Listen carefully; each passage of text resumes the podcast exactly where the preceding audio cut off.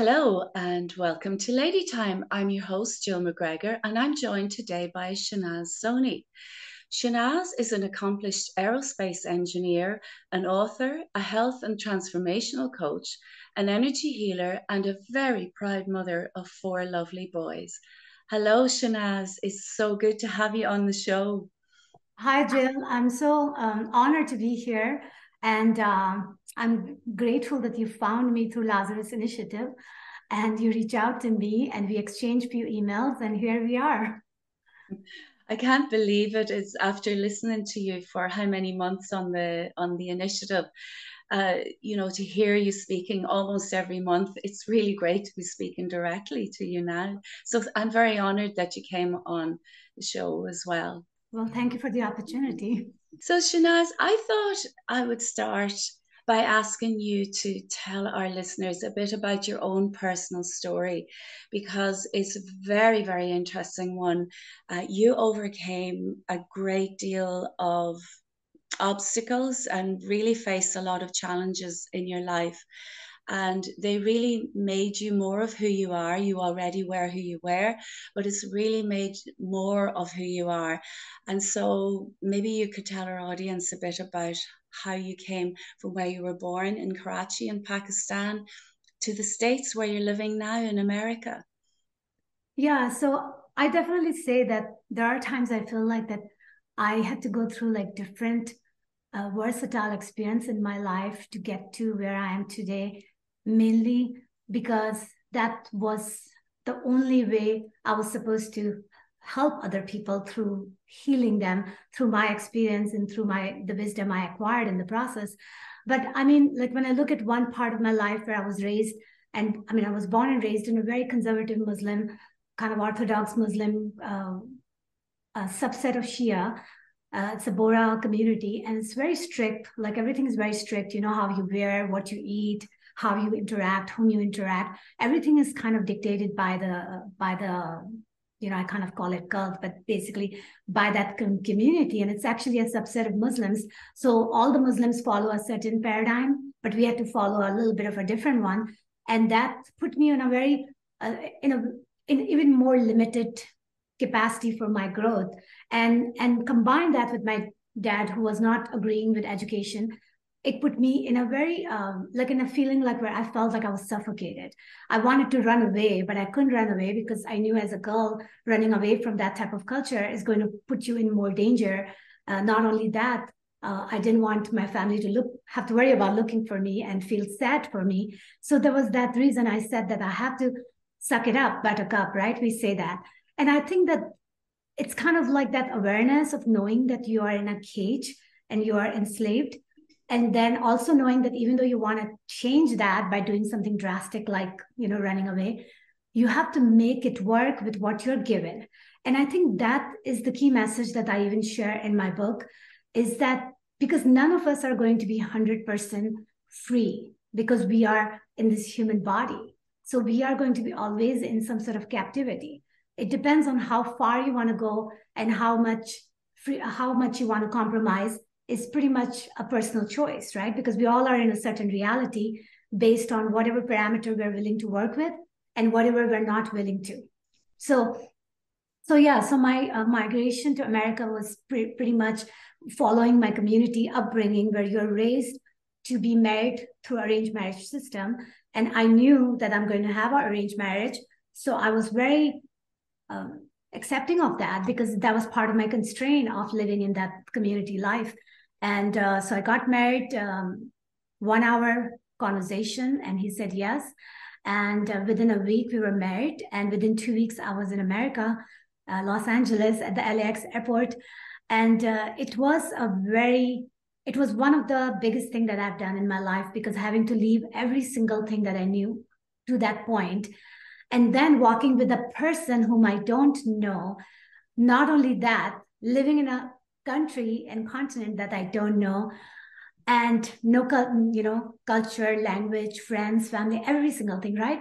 So I think that to me was the biggest school of life for me. Having to go through that experience has given me the courage to pretty much because all the other experience kind of are not as big as compared to that one, right? That one just supersedes all my growth from there on. Having to, and the first year was very hard for me. It was extremely hard having to live in a tiny studio apartment with a strange man.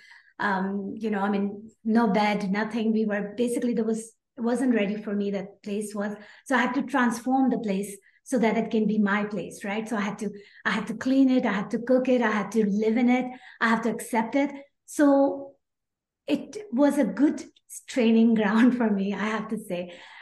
And long behold, I didn't even know that going through that major experience in life, having to come from the conservative culture I did, and just having to be said no to so many things, and then even escaping to America, again, I'm kind of in a different type of reality, which is also limiting because I had to follow my, um, you know, husband's uh, way of living because, you know, like the religion and the culture and what I do every day was driven by the marriage and and the and and the community and the culture, and it wasn't as free as I like. And then having to uh, birth a first uh, child who actually was born with the cerebral palsy has put me in a huge um, you know, like in, in, a, in a way, I can never be 100% free like I want to be, but I have come a long way from all my constraint. I, I just can't even begin to imagine that myself. You you must have been so young. What age were you? Uh, 21. 21, my goodness. And you had another child as well. After that, you lived in a small studio and you had no contact, hardly any contact with home either. No, Did because you? it was too expensive to make a phone call. It was $1 a minute at the time. We didn't have WhatsApp or any of these uh, applications that we use on a smartphone nowadays. And I could only write letters and wait for the letters to come. And I didn't know how to cook because I was a very studious valedictorian. So for me, uh, cooking became my high priority because the food that was there was, uh, you know, I had to transform the food to something that I was familiar with. So therefore, I started writing letters to my mom saying, please send me the recipe. And she started sending me the recipe. So I was basically, uh, you know, learning to cook and learning to live as a married wife and learning to speak English by going to the community college. And then I started working in a dry cleaning shop right away because my husband did not have a uh, like en- enough money to. He basically uh, kind of was in a negative money wise. So to me, I was feeling very much like we need to get out of the debt before we can do anything, right? So yeah, it was a.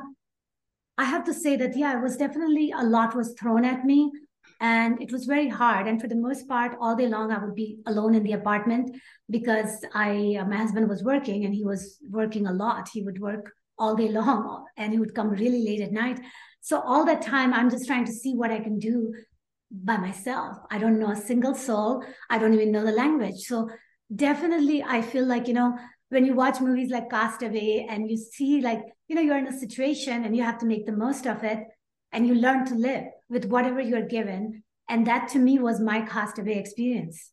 And how so you you had to go you didn't have any english either. So you went you said you went to the community college to learn english how then did you move from there to becoming an aerospace engineer because you had studied already in Pakistan but how did you manage that with no english because that's not an easy subject to learn anyway never mind having no English. Right. So one of the thing about English was that English as a language, of course, I didn't speak. However, back home, uh, I went to Urdu uh, speaking school. But when it comes to science, because they don't make any books in science in Urdu language, I had to read science book in English. So my English was limited to my scientific knowledge. So like, you know, even during my one hour interview with my first husband, he asked me, like that do you speak english and my my response was that i can tell you newton's first second and third law of motion in english because my english was limited to kind of physics and you know like biology and chemistry because those subjects were taught in english and so it was kind of an interesting thing so when i came like i didn't know how to speak english but i was familiar with english as a language from a letter standpoint and from so it made it easier definitely uh, the only problem was that speaking language is always very different when you're doing it for your schoolwork. It's just such a different mindset, right? So it was definitely very hard in the beginning. The good thing was I was in Los Angeles and I'm grateful that I was in a very open-minded state because everybody was so nice and welcoming to my broken english. And that really encouraged me. For the first five years i have to say that i was pretty much struggling in my language capacity. And then you know it was getting better and better and better because all the people i interact with at work or at school they were all the only language they would speak is english. So it encouraged me to learn the language. And then I also encouraged my first husband to speak in English with me, even though we could speak in three other languages. However, I would kind of tell him that when we're alone, uh, please speak English with me so I can make it better, you know. That's amazing and quite a struggle because a language, even when we learn English, I that's my first language. And even when we uh, speak or learn it in school it's different. You're right. It's different to learn english and write it than it is to actually speak it. Well well done you. I mean that that's incredible. So then how did you become an aerospace engineer where you're currently working in nasa?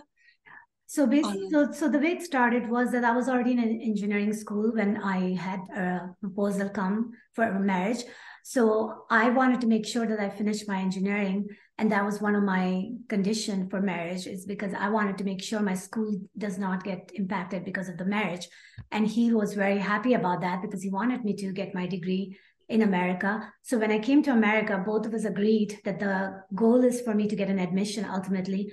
And in order to get admission, I had to get enough English and enough prerequisite in community college so we can afford it. Uh, so that way because universities are more expensive than that. So I was doing a computer consultant uh, work uh, when I was in the university.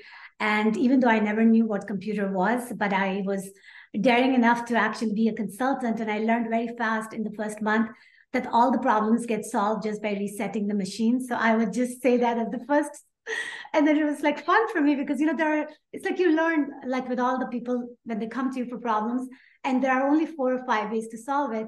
And it was funny because you know there is a command that you put in order to get help in the computer language and it's basically called man m-a-n and i always kind of right away i noticed that and i said why is why are we not saying woman uh, and why are we already being so patriarchal in america? Like i would ask these questions and everybody would laugh at me because they're like yeah you're right. You have a point right but it was funny right that i started noticing those things but the point yeah so UC Irvine is where I graduated from. I loved the school. I loved the people, and I worked the entire time while I was taking full load. And um, when I graduated, because it's a very good school, I had choices, and I actually was getting invited for interviews. But I was also very driven about where I'm going to go. So I had already decided that I'm not just going to take the first job that comes in. I'll take the job that I want. And I really wanted to work for the Hughes um, satellite com because they were working on a phone that was uh, Inmarsat phone, which would talk to the Inmarsat satellite. And the phone was very unique because the company was Martin Marietta in London, and they were looking for a phone that can be used in in the caves, like it, it can be used anywhere.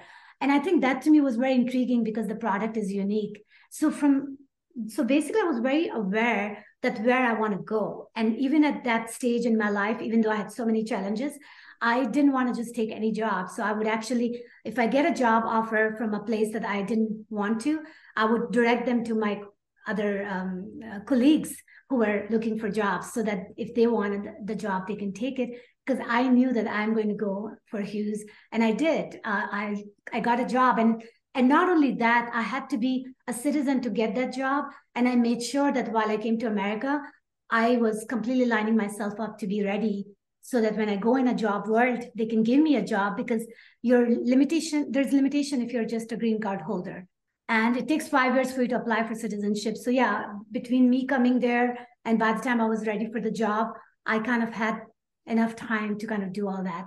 So so you see that there was all this planning was into playing and I always worked for, you know, like satellite or rocket or missile. That has become my, so sometimes I have NASA as a customer.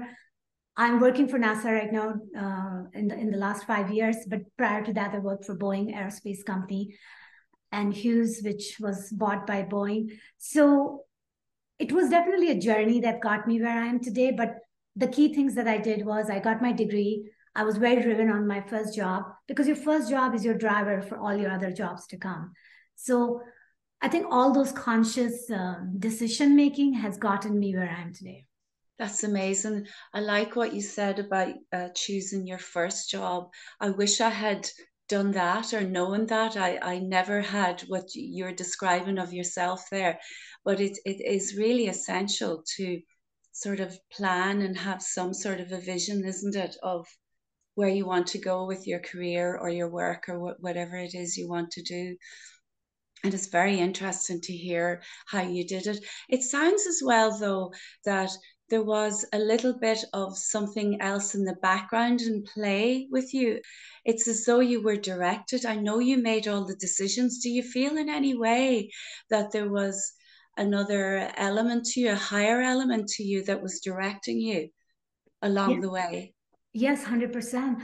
And I think that element was directing me at all times. Like I remember, I can't tell you exact age, but when I was even in Karachi, Pakistan, I think it may have been that I was around seven or eight or something that age where you know you you feel like you are very aware of your consciousness like you know that you are in this you know like a genie in the bottle right like you know that you are in this body but you want to be more than that that to me that awareness was there. So i basically tapped into my consciousness and i started saying that i don't like this i like this i don't like this i don't like this. So i was very aware of like what are what is my situation? And i was not happy for the most part because i felt almost like really in a trapped condition having to be in a in a country and in a city and in a community and then in a family that kind of decides every waking hours what you're going to do and how you're going to live your life not just while you're with them but even afterwards i mean it's a very like i was very aware of that and part of me was not happy about it but also I didn't think that I have a way to escape it. So I think that that to me, that awareness is where the higher power was always with me, right? The God part of us, right? We all have a part of God within us was was driving me to realize my pros and my cons and my choices and my constraints.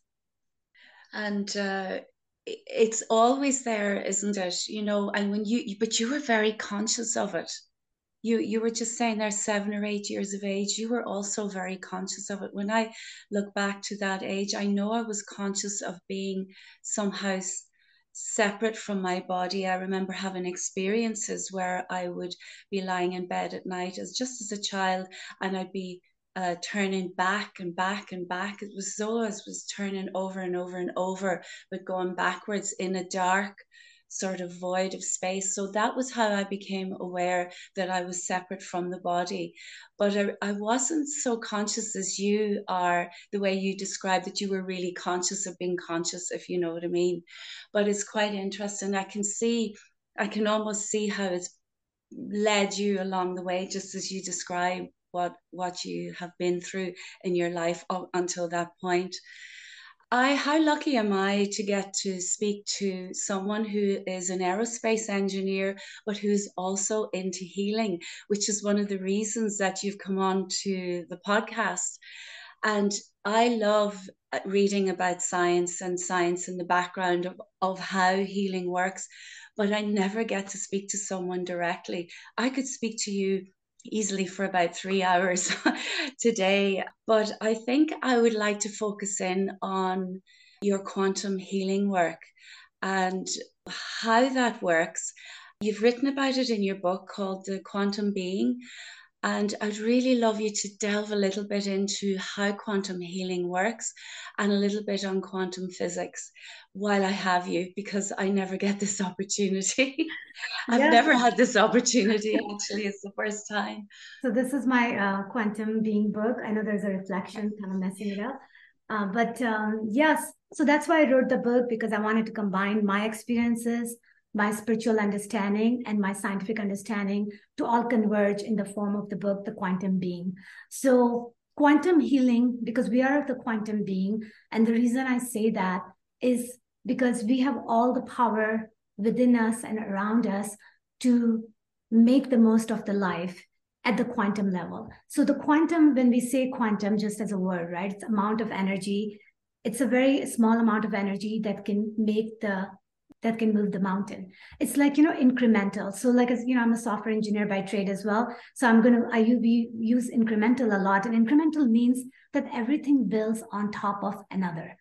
And that continuous building is what makes you be where I am, right? Like I can, I couldn't speak English in a day, right? It I had to take, it took me five years to really be, you know, comfortable with the language. So but but the thing is that in, in that five years all the steps i took to get there is what got me to be able to speak english right? To be able to even write a book in english. Ultimately so it was an incremental build. So the whole thing about quantum being is that we are continuously making a difference in our life at every nanoseconds. And that has been proven by you know the scientists and doctors uh, dr stewart and dr uh, hameroff that how our consciousness uh, you know comes into play with our with the way our entire microtubule within our brain uh, contributes to us affecting our reality every nanosecond mainly because everything is a waveform. So the electron being a particle is what classical physics focuses on. Electron electron being a particle and wave is what quantum physics focus on and quantum physics basically says that because electron can be a wave or can be a particle that's why the schrodinger's cat which is all about cat being in the box and you don't know if cat is going to be alive or dead upon the opening of the box because there's a like a, there's a there's a vial of poison there on the opening of the box that may open that may not that may kill the cat that may not but the whole thing about electron is the same that you don't know if electron will collapse into a physical or will it still stay in the waveform, right? So when you truly understand what we are and what the world around us is and how everything comes into your physical experiencing, which is when you do it consciously, it becomes a manifestation. You see? So manifestation is just a fancy word for experiencing something deliberately. Like for me to want to speak English was me wanting to manifest that. And it happened partly because, but it has to be, uh, there's an action part, there's other parameters that are equally important in order to make it happen, right? And that's why I actually teach the class on quantum manifestation and quantum human to help people understand all of these concepts so that they can vibrate as a quantum being. They can show up as a quantum being in their lives every day because that's the best way for all of us to be. And I think if everybody does that part, we wouldn't be living in such a chaos and such a violence and such a constrained world where everybody's stepping on each other and people are doing things without realizing that there's a cause and effect at play in every step of the way. So, you know, when we say what goes around comes around, truly is explained by quantum physics because it truly works that way. You know what you reap what you sow all of these phrases converge with uh, with science. So is it then the wave the, the the wave is the extra thing in the quantum physics explanation? Is it that it can carry the excuse my very bad way of trying to put this into words but carry the thing the actual manifest thing or the the physical thing to somewhere else or to everywhere. Say for example in your body if it was just the one atom in your body it can take it to everywhere in your body and everywhere. Is that that's yes. So in a simple way journey is intertwined with the destination so so how you know that's why how you get there is what keeps you there right so like if you're somebody who really works hard and makes money then you will maintain that because you've created a certain methodology, right?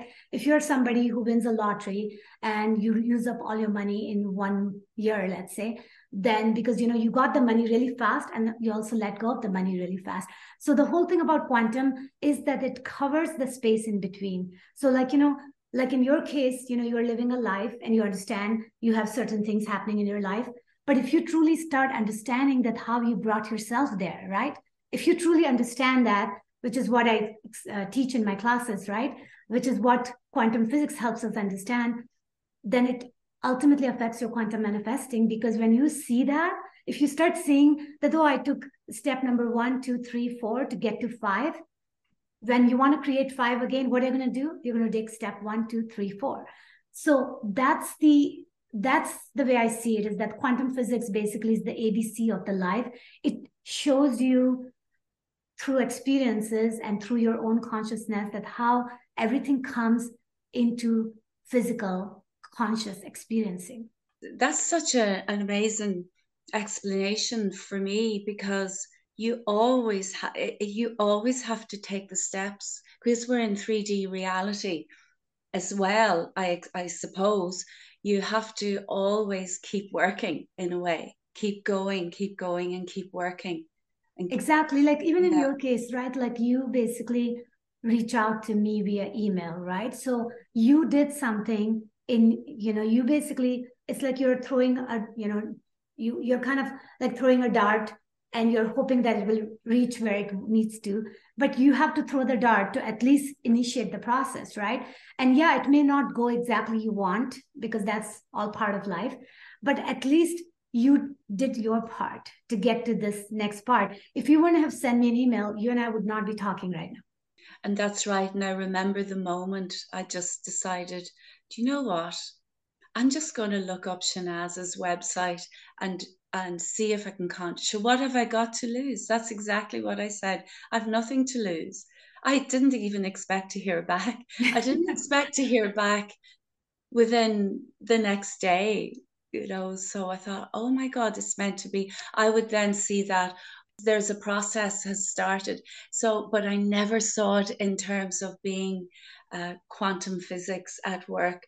And it's such a perfect explanation. Something that I've thought was so complex and so outside of my understanding is, is right there with you all the time, every moment, isn't it? It's just never looked at it like that before exactly it's basically you are mm. con- you are not when you focus on anything then you are collapsing the electron to show up as particle because they are always existing in the form of wave which is what the unmanifested is, which is what the spiritual world is, right? So the thing is, we're all, everything is there. It's just when it's dense enough for you to see in the physical form, then you only see the physical as tip of the iceberg because all the other things are hidden from you, but that doesn't mean it doesn't exist. So yeah, and that is very deep knowledge. And of course, you know, like like so Kabbalah, Kabbalah is another class that I teach, and it's one of the most I would say, uh, in depth one. It's a 12 week course.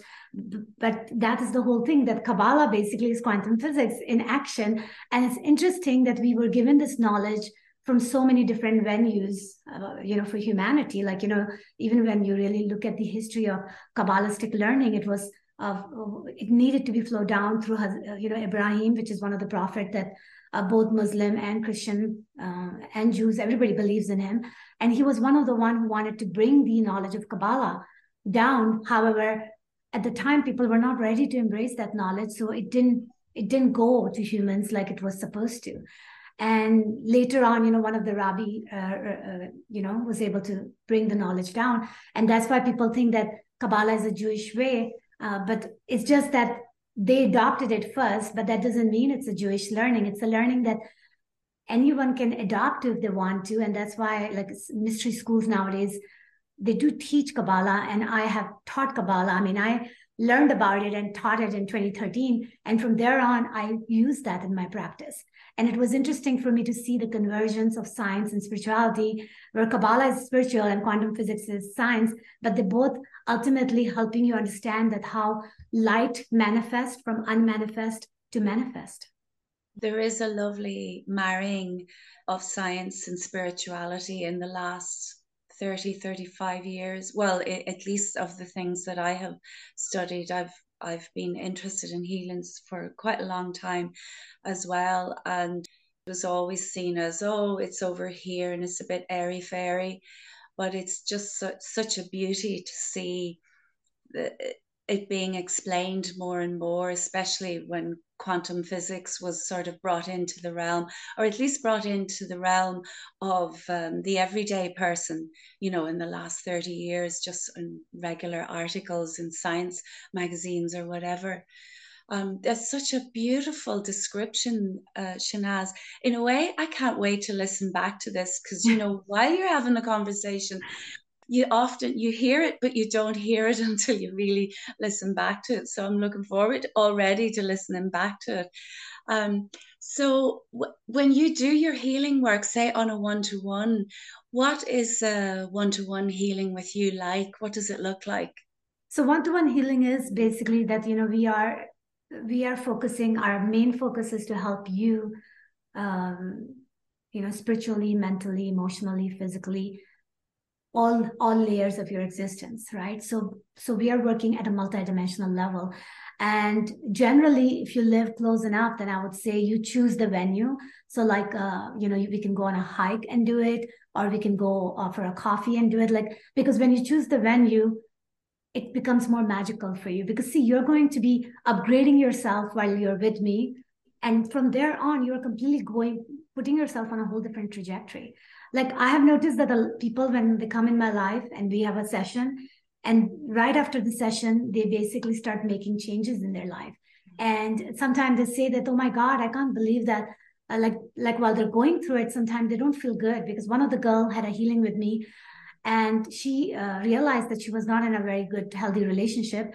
So she ended up breaking up with him and she kind of i felt like a little bit that she was a little upset about it and i was kind of i knew that what she's doing is good for her but she's not going to see that right away. And it took her two years to see that because she uh, was able to break up with him. And then he really loved her. So he actually came the right way after one year of breaking up.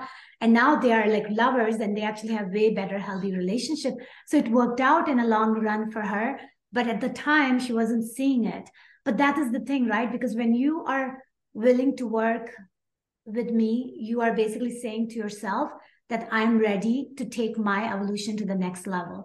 So when you're when we have the session in whatever form we have the one hour session we basically make sure that we cover all aspects of your healing. So that way you are not just fixing one aspect you are fixing all of them. So that so that way you can truly change the pattern and then i usually end the session with you making an taking an action that you are going to truly take it in the physical form because if you don't take any action after my session and I know you will subconsciously you will take many actions, but I want you to take a conscious action because that will put you on a different trajectory than you were on, uh, or at least in the trajectory that's more aligned with you. And it depends on where you are, right? Because everybody's everybody's uh, state is different. However, I can assure you that your life will not be the same. That's exactly what you were just saying about how you you that what that you have to take that first action and then all the other things come. Do it in increments as well. Exactly. So it's exactly the same thing. As we were speaking before we started to record i was telling you i could feel a change coming about in me over about an hour before we got on Zoom. I could really feel it. I, I, I can feel it when my vibration starts to go up. And I said, Oh my God, to myself. I said, This is Shehnaz. I'm in Shehnaz's energy field already. And we're just having a conversation. You know, I can't even imagine what it begins to be like when you decide to have a session and it already begins to work because i've worked with other healers as well in the past gone to them and uh, sometimes you you just feel that flutter in all of my cells and that that's exactly what started to happen. I said, "Oh, I'm on to Shehnaz. I know what she said."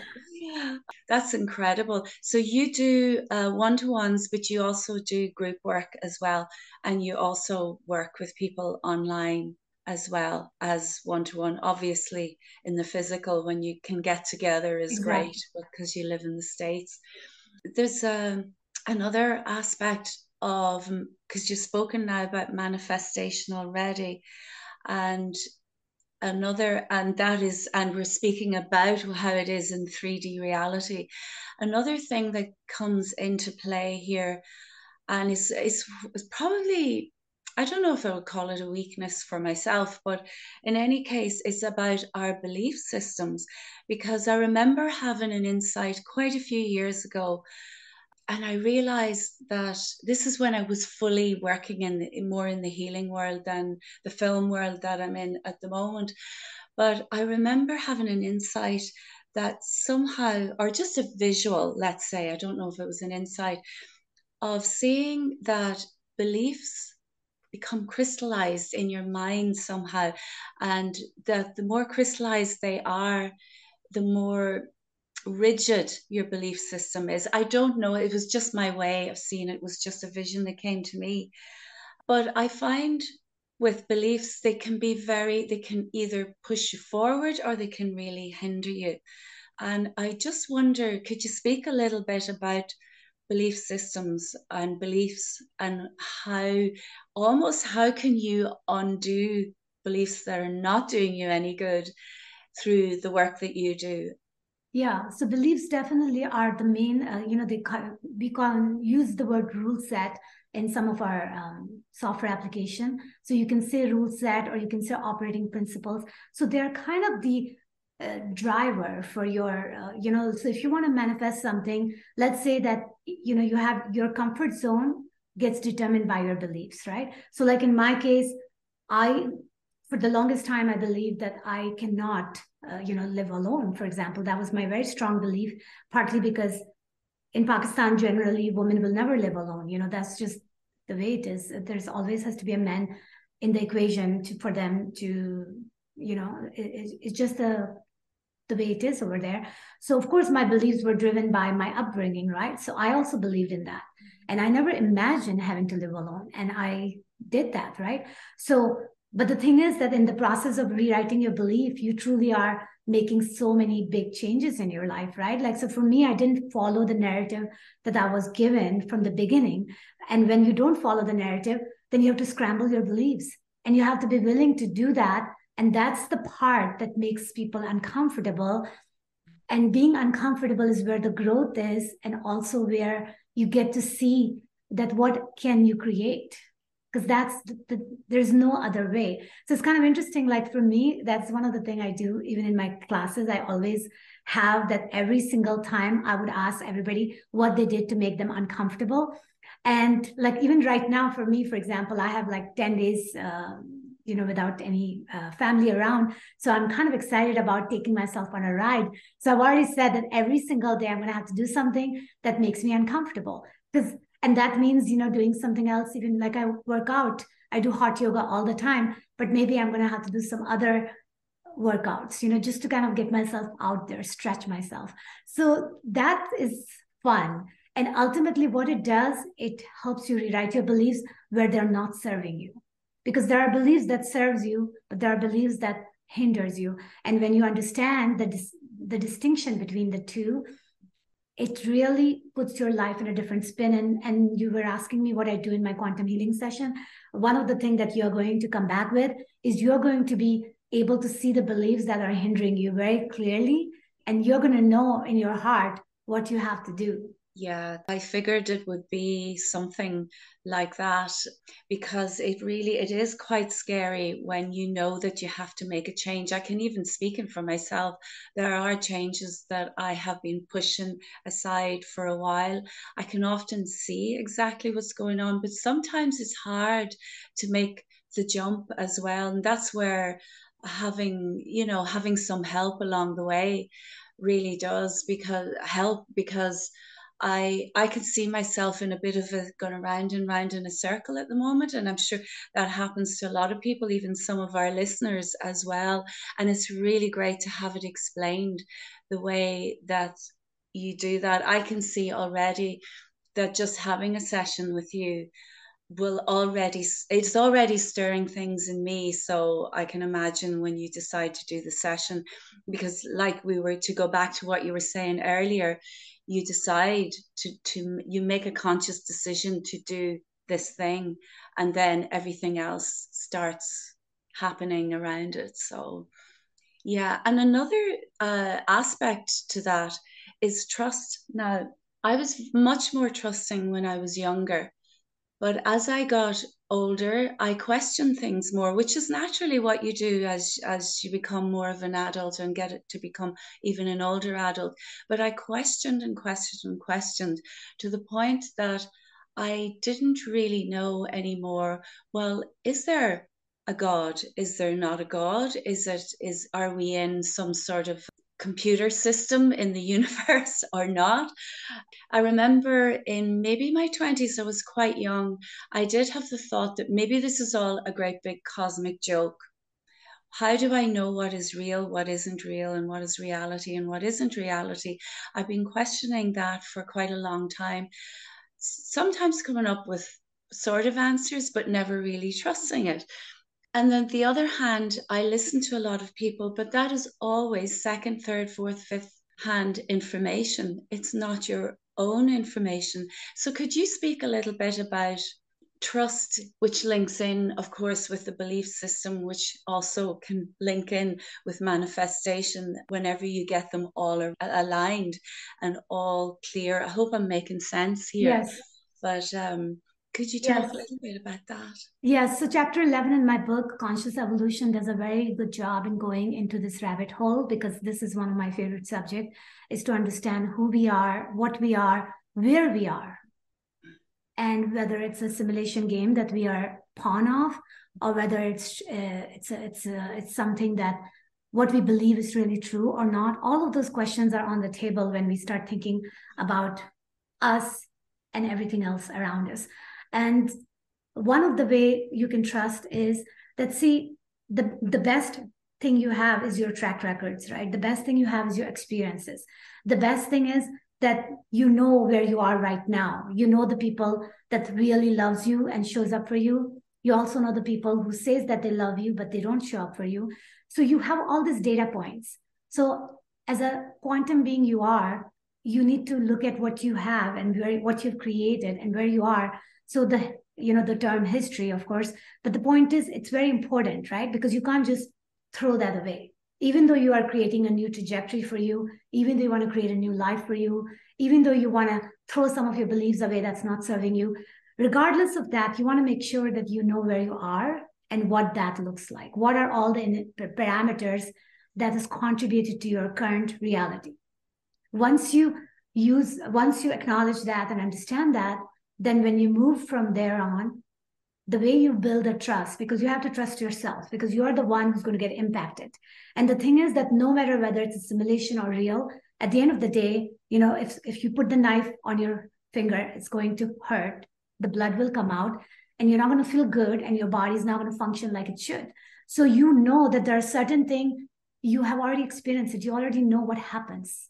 So there's no qualm about it, right? You don't have to cut your finger to say, let me see if it hurts today. No, it will hurt. You already know that because you've done it in the past, sometime accidentally.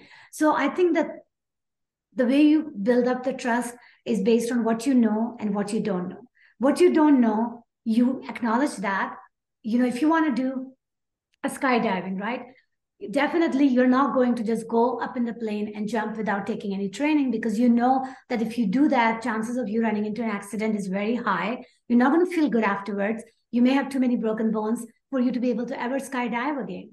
So when you know that you're going to do the right way. So similarly if you're about to do something where you have to take a leap of faith or do something that's uncomfortable or do something where you're not sure if you can trust yourself then you give yourself a quantum which is a very minimum amount of jump or change. So, like in your case, you know, that is the thing, right? You, you want to go all the way to the top of the mountain, but you don't have to necessarily do it in a day, right? You can do it, you can take rest, you can even go with people who are also going the same place. You can even, you know, uh, figure out somebody whom you can call when you feel you get stuck. So, you create a support system. It's the same way. In order to build that trust, you have to do a support system within you based on everything you know and then around you. If there are people who truly love you and they want your best then maybe you can say you know i'm about to do this and i'm so uncomfortable but would you hold me accountable or would you help me facilitate if i end up chickening out in the middle of it or whatever that is right? But that's how you create that paradigm for you. But when you are wanting it badly enough then merging with that reality is is just a matter of uh, choice. Yeah, that's very interesting. Shehnaz, is there anything you want to ask me or say any more about if I haven't asked you something that you might have wanted to be asked? Okay, well, first of all, um, Jill, uh, you should probably go ahead and tell everybody that what are you doing nowadays with your um, you know with you showing up the best in the universe right? What are you doing for yourself and for others? What am i doing right now? And for others. Like i mean you have a podcast right? I so, like yeah. the podcast. Yeah that was part of the reason i started the podcast. Um, it's somewhat changed a little bit but of course you can't have the same conversation over and over again. It started off with talking about uh, women going through menopause because it's something that we don't talk about very much. It's coming more into the fore. So that's how it started off. But like any good conversation, it changes and it grows. And we get, myself and Carol get some really lovely feedback from people. So we know it may be a small audience, but we know that there are people that just really love listening to the podcast and I like connecting with people anyway. And during all of the last two years, during everything that's gone on, I was sort of at home alone and usually very, very sociable person, had nothing to do. So I had to find an outlet and my God, I can only sort of bless Zoom really for that. So that's so, and I made friends from all around the world and still making them. So that I do show up for the podcast every second week. I'm on, Carol's on every second week. And sometimes it's hard keeping it going, but I, I just love it. It's conversations and it's connection with people, and it's in huge amount of growth and learning, which I hope I can pass on to others, receive from others, and pass it on. That's the way I show up. Um, I show up as a friend as well, as a good friend, and I have a lot of really good friends really good friends and they show up for me and I show up for them and for my family as best as I can. So all the time trying to think about how I can do more going into the future and learn more around healing, which are which makes me very interested to speak to healers like yourself. Right. So. Well, yeah, thank you, Jill. So that's that's good, right? Because that's mm-hmm that is the best way we can own up to our um, uh, all that we are every single thing right?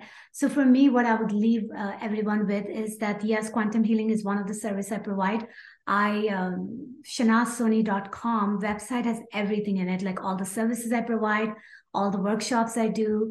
And then i have a health is wealth tab which is where i put out everything that i use for my well-being every day um, with you know like i use uh, the products that actually my friends are making for example maria chrysler and uh, you know christina ram so they're my friends who make the products so i feel very much that i know them i love them and i'm using something that is better than just popping pills you know? So and i kind of share all that with others so that way if they want to use all of that they can. But that is the whole idea for me is that i live very transparent life and everything that I've learned, I have put it in the book, The Quantum Being. If anybody wants it, they can go to Amazon and type The Quantum Being.